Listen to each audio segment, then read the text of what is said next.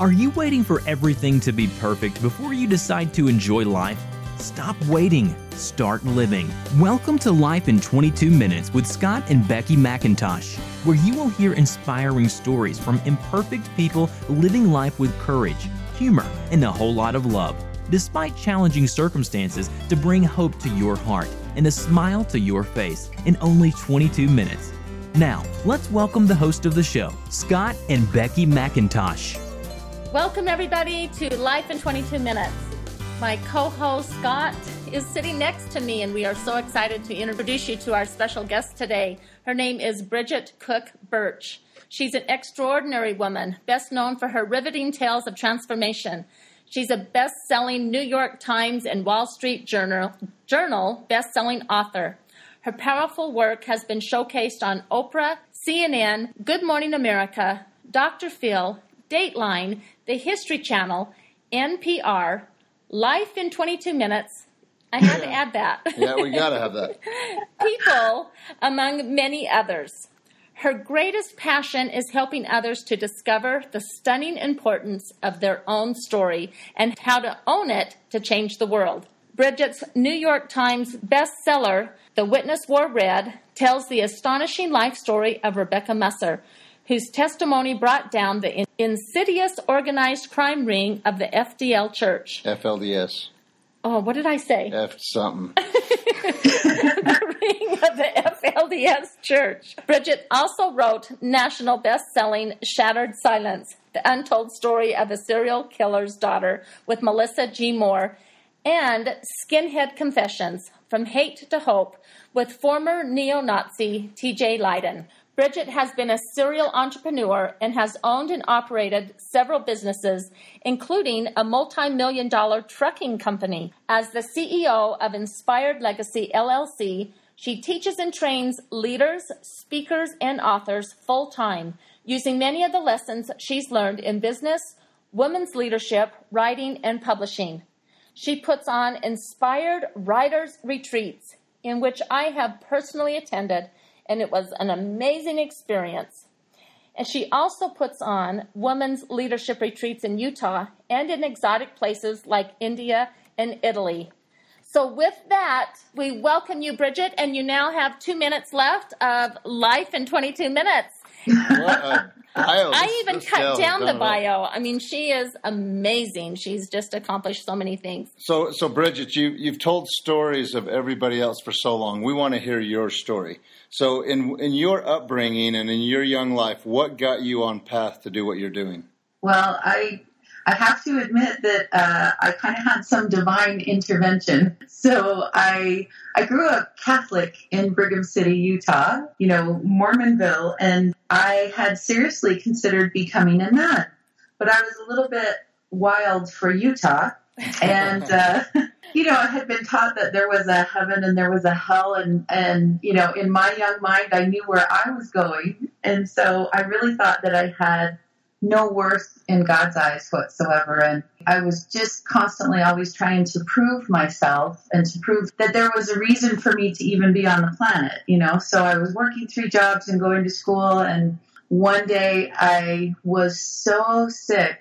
I came down from college and went to visit my mom, and she took one look at me and took me right to the doctor's office. And I collapsed there. They rushed me to the hospital, and they pumped out pints and pints of infection so I had um, ulcerative colitis and, and some other issues that were going on, and it had created like terrible sepsis and infection throughout my my body. And they pumped out pints and pints of this infection, and they put me on several different intravenous antibiotics. But what we didn't know was one of them was killing me.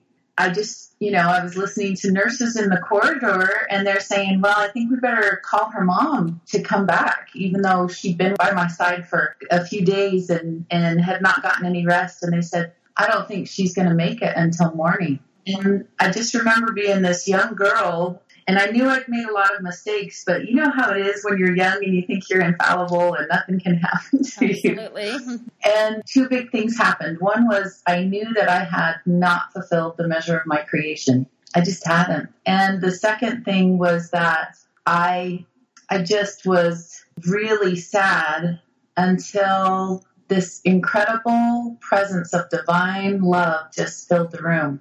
And um, I will tell you this just completely and totally changed my world. This presence was so unconditionally loving. Um, and it's just, it's someone that I can't deny. It was my Savior, Jesus Christ, but so unconditionally loving that it just rocked my world and changed everything. And, you know, a nurse comes in a little bit later and she's wheeling in six more of these intravenous antibiotics. And I, I looked at her and I had new information. I said, I can have every single one of these, but not this one. And she just thought, you know, this girl is a french fry short of a combination plate, right?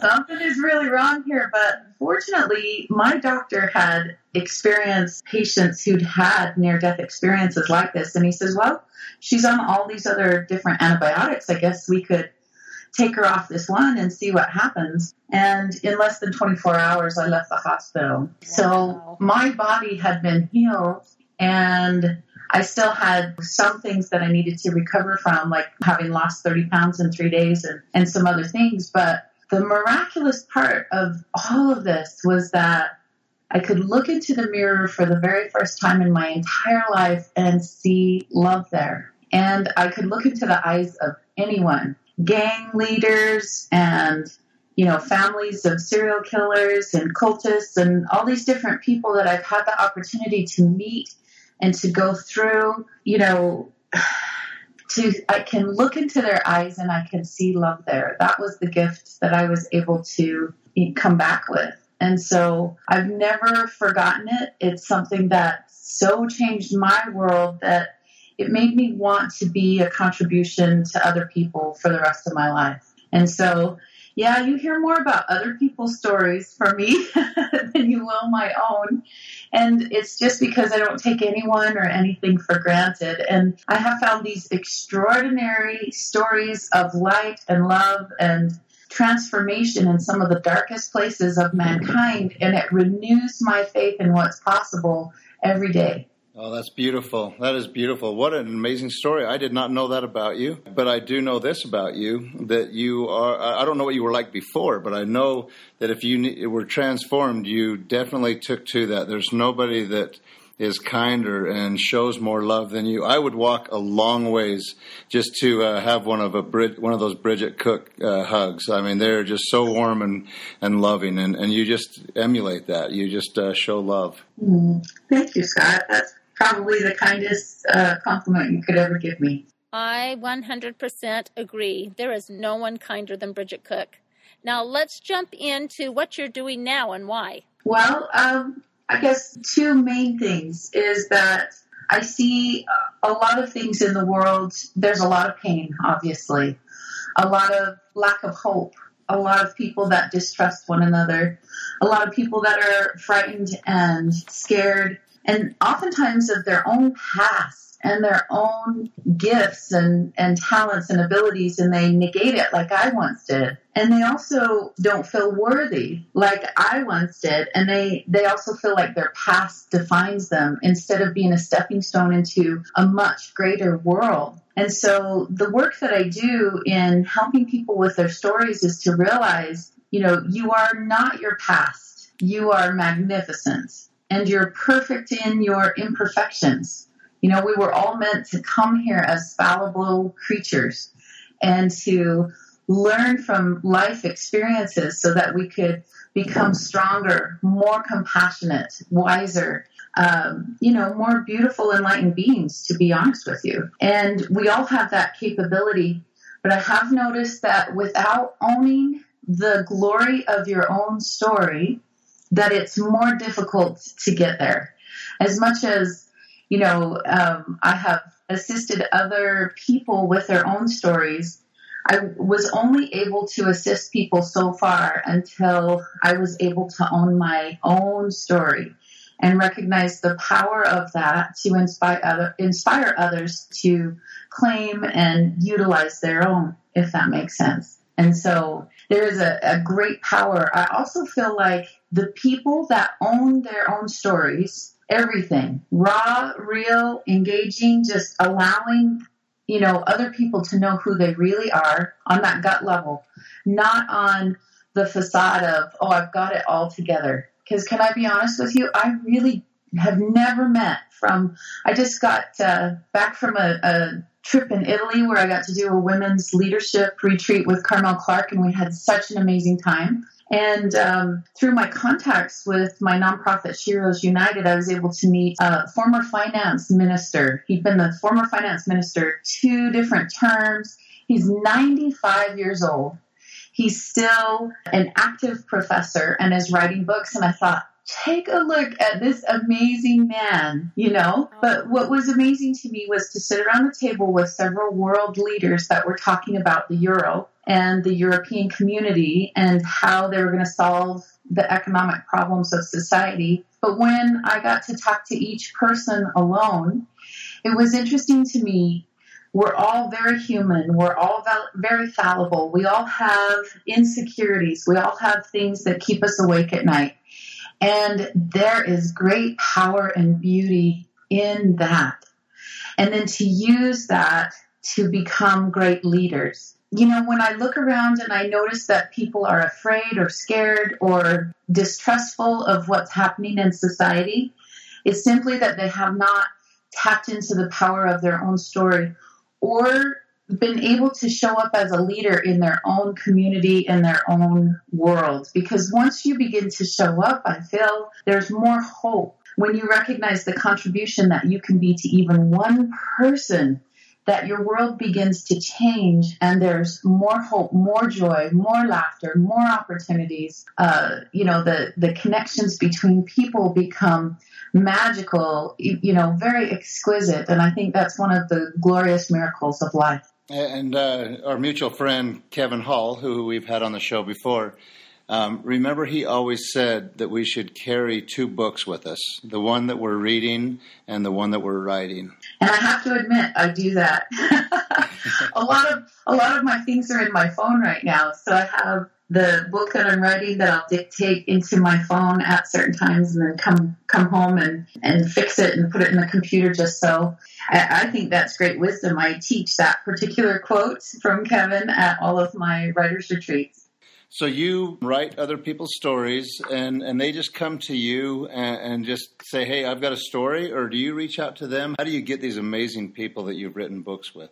Well, uh, if I can be honest, Scott, they're always divinely guided, and it's the the only way that I can really describe this. So the first book, Skinhead Confessions from Hate to Hope, I actually was working with some high risk gang kids in Colorado at a time when the violence was really, really high. They had a blood in, blood out mentality, meaning that you had to shed blood in order to get into the gang. And blood out meant you never left or, or you'd be killed. And so there were these kids that were in this mindset. It was really rough and, and terrible for them. But the kids that were in connection with someone who loved them enough to show them a different way that was when I saw miracles happen and I fell in love with the human soul. And those were a lot of the kids that I got to write their stories and work with. And so we were living in Colorado and knew that we were getting ready to move back to Utah. And I thought, oh, wouldn't it be great if I could bring some of these messages to young people about the power of forgiveness, the power of redemption, and what we can do with our own lives with that. And so here I am. I'm writing a fictional novel for young adults. And it has to do with a kid who leaves his gang, has a price tag on his head, and he has to feel forgiven by God. He has to forgive himself and feel forgiven by his community at some point. And of course, it has to be a love story. And I put all these little creative elements into it. And I know I've told this to Becky one time, but Scott, one time I woke up in the middle of the night. Fortunately, I was on vacation, but I had the makings of the most incredible novel. And so, taking the premise that I had, you know, schemed up, the dream went all the way along with this. And from beginning to end, I knew the entire story. So I wrote for several hours from like two in the morning until 10. I just kept writing and writing and writing and writing until my kids needed me. And I was so excited The only thing was in my dream, it was a fully fledged neo Nazi skinhead. And I hadn't worked with neo Nazi skinheads in Denver. In fact, white supremacy was not a big deal at the time. And I worked with a lot of Bloods and Crips and Nuestra Familia. And so it was interesting. I had to do a lot of research. And lo and behold, several months later, I'm still doing some research and incorporating it into my book. And I come across this guy's website everything that I had written about in my fictional novel and everything he had written about in his biography were in tandem. The hero of my story was real. And I was like, okay.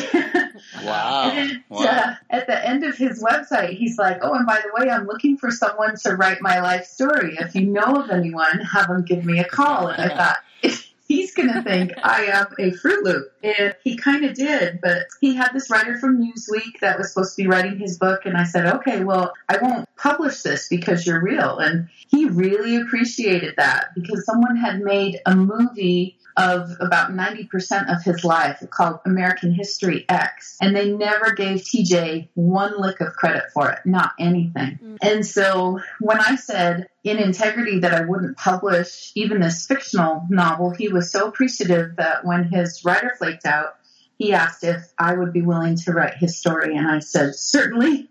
I knew it had been guided. And so that began this incredible journey of diff- highlighting different people and their extraordinary stories.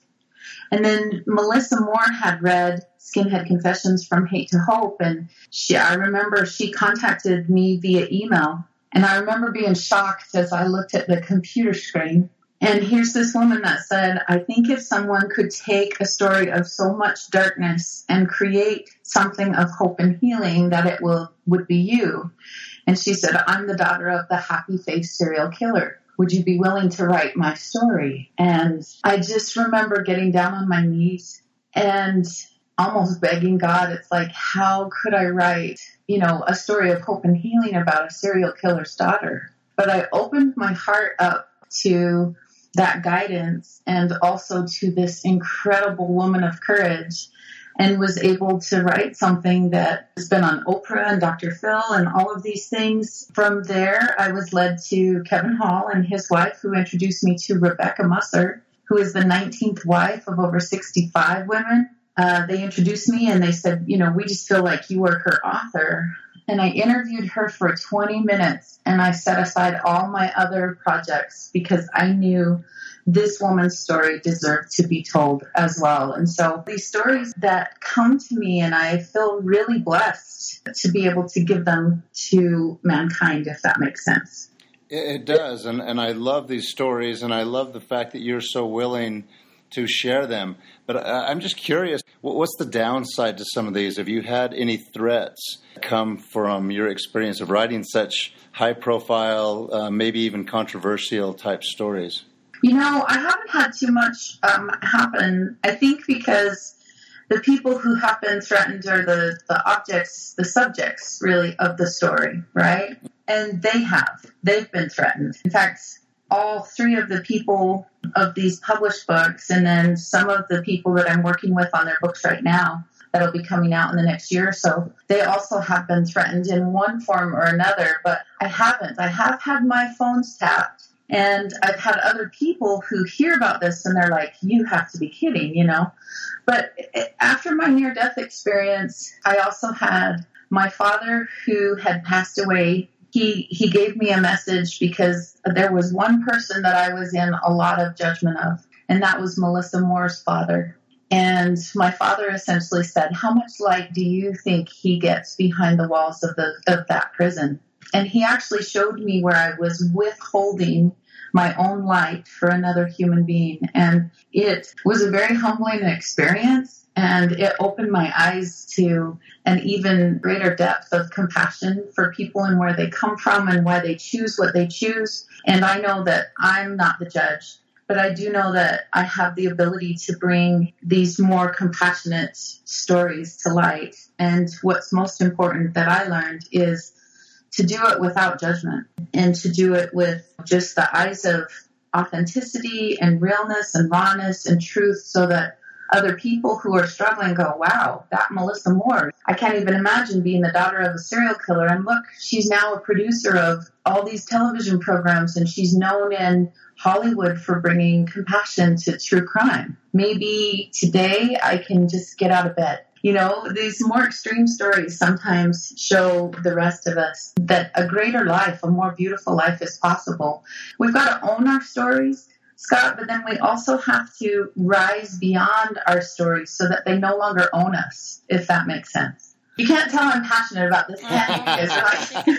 Wait, wait, we can't I, even get a word in edgewise. I love this. I just absolutely love it, and, and I've yeah, your work is so amazing, and you've brought so much light and hope to so many people. I, I just there's one book that we failed to mention. Um, you uh, you co-wrote with a, a, a, person who's sitting very close to me a wonderful book called uh, "My Husband Wears the Short Shorts in This Family." And, uh, others, but, humor, courage, and a whole lot of love. Yeah. How, how do um, we're running quickly out of time? So, how do you get to your um, speakers and writers retreats? Um, if you go to Inspired Writers Retreat, just without an S, retreat.com, uh, you can find out when my next retreat is happening. And uh, I've got one coming up September, which is going to be in beautiful, on the outskirts of Park City up in the mountains. So it's going to be absolutely gorgeous with all of the aspens turning golden and some of the maples and things. So we're just excited about that one. We kind of go a little bit off the grid. We have a private cabin that we get. It's the food is delicious and catered by the most amazing staff so we can just focus on our stories and they get one-on-one time with me and then we get to focus on writing for the rest of the weekend and it's it's just really amazing so i, I love to have anyone come that knows that it's time for their story to go out into the world. Well, thank you very much, Bridget. We are out of time. Thank you, thank you, thank you. We just love you and your amazing spirit and your your great love for people and, and humanity. So thank you for your great work and sharing that with us today. Thanks, you too. I sure love and appreciate who you are and what you represent and how you just continue to bring light and inspiration and hope to so many families and to so many people throughout the world. Thank you for sharing your gifts and having me on today. Thanks for listening to Life in 22 Minutes. If you liked what you heard, tell your friends about us and please subscribe to us on iTunes and leave a review. Your review will help us to broaden our audience. Until next time, don't wait for things to be perfect. Get out there and live life with courage, humor, and a whole lot of love.